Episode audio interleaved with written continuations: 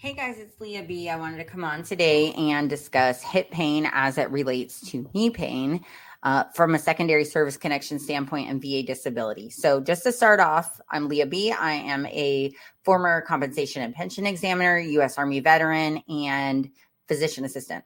So, just to get into it real quick, let's talk about the hip. So, there are lots of different medical conditions you can be service connected for in relation to the hip. It can be hip strain, hip arthritis. You can have femoral acetabular impingement syndrome, which we have done videos on in the past. FAI and impingement are super interesting disabilities. Go check that video out that I made a few months back if, if you want more info on that. Uh, we also did a hip C&P video that might be helpful to you as well.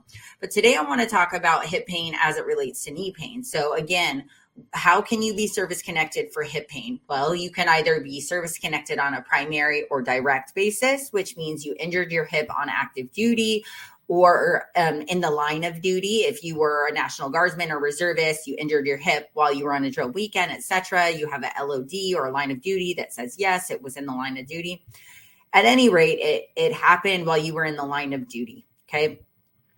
On a secondary basis, you can be connected for if if another service connected condition, another already service connected condition has caused or worsened that um, disability. Okay, so in this example, we're going to talk about knees. If a veteran was service connected for their knees and they then subsequently developed a hip condition, that can, in some instances, be service connected. We're going to get into how. So let me just for, first off start out by saying I broke my foot a while back. And when I broke my foot, I broke my left foot. And when I was walking in a boot, I had a boot, you know, whether you're crutching around, you're using a boot or whatever, it doesn't even have to be a fracture. When you have a disability to one side, you can often offset to the other side, right? So my right hip started to bother me quite a bit because I was really weight bearing and putting a lot more of my weight on that side. Okay. So I want to get into some of the literature that I use so that you guys can go look this up. You can ask your primary doctor. You can print off some of these articles, use them to try to help establish that hit that one hip secondary to the knee. Okay. Now remember, not all cases are like this. So, for example, if you broke your hip in a car accident and you know it was related to that car accident, it's going to be very difficult to show that your knee caused that hip. Okay.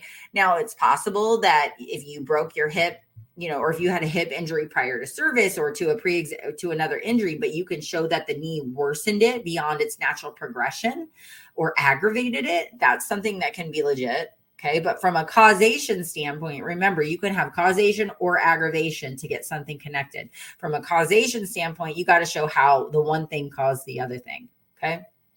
So the first um, first thing I want to talk about is the uh, an article entitled Effects of Knee Osteoarthritis in Hip and Ankle Gait Mechanics. This is published in Advances in Orthopedics. This article studied how knee osteoarthritis can affect the hip and ankle joints as the three joints operate as a kinetic chain while walking.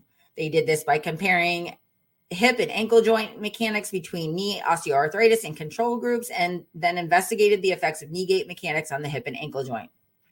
It goes on and on. I'm not going to read off the whole paragraph for you because you guys probably don't want to hear it, but you guys can definitely go take a look and, and grab that article and, and review it with your doctor and see if that will, will be helpful. Another article published in the National Center for Biotechnology and Information in 2011 showed that hip pain is, is significantly associated with chronic knee pain. Influence of hip on patients with patellofemoral pain syndrome, published in Sports Health, also is a good one to go take a look at. It discusses, uh, it, it examines PFPS or patellofemoral pain syndrome, and it emphasizes the fact that knee pain leads to alter- alterations in the gait mechanics of those affected with hip range of motion issues. Okay. So those are just a couple ones that I wanted to go over. That kinetic chain, if you guys go do some research on the kinetic chain theory, it essentially says when one joint is affected, it can affect subsequent joints just because they're all connected to each other, right? Like that old song goes, the knee bone's connected to the ankle bone or whatever it is. I should I should get like a little uh, a little song bite and play that every time I say it because I feel like I say it so much.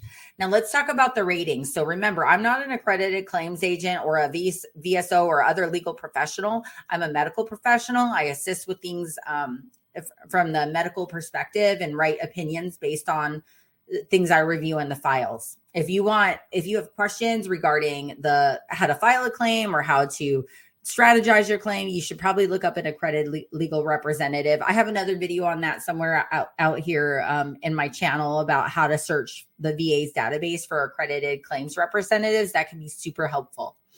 Okay. So for the hip, you can be rated for a few different things. You can be re- rated for osteoarthritis of the hip at 20 or 10%. Now, remember, these are all subject to change um, but there there should be a lot of notice if that if those things are going to change. And you can look these up in the 38 code of federal regulation.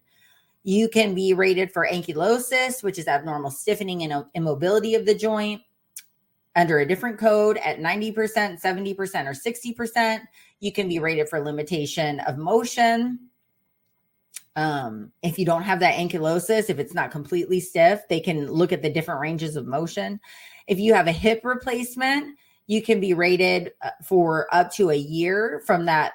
I, I think that's pretty new too. I think it used to be six months. Some of y'all may correct me if I'm wrong, but I'm pretty sure it used to be six months and they just recently changed the joint replacements to a year. And you can be rated up to 100% for that time period. Now, if you have other things that don't that aren't necessarily arthritis, they're gonna they're gonna find which code yours most resembles, whether it's impingement syndrome, hip bursitis, uh, you know, di- different hip strain, whatever, and they're going to marry it into one of these codes. So I hope this was helpful, guys. Please drop some comments. Please check out those other hip videos. You should find them pretty helpful, especially that C&P exam one. And thanks for watching. Talk to you guys later.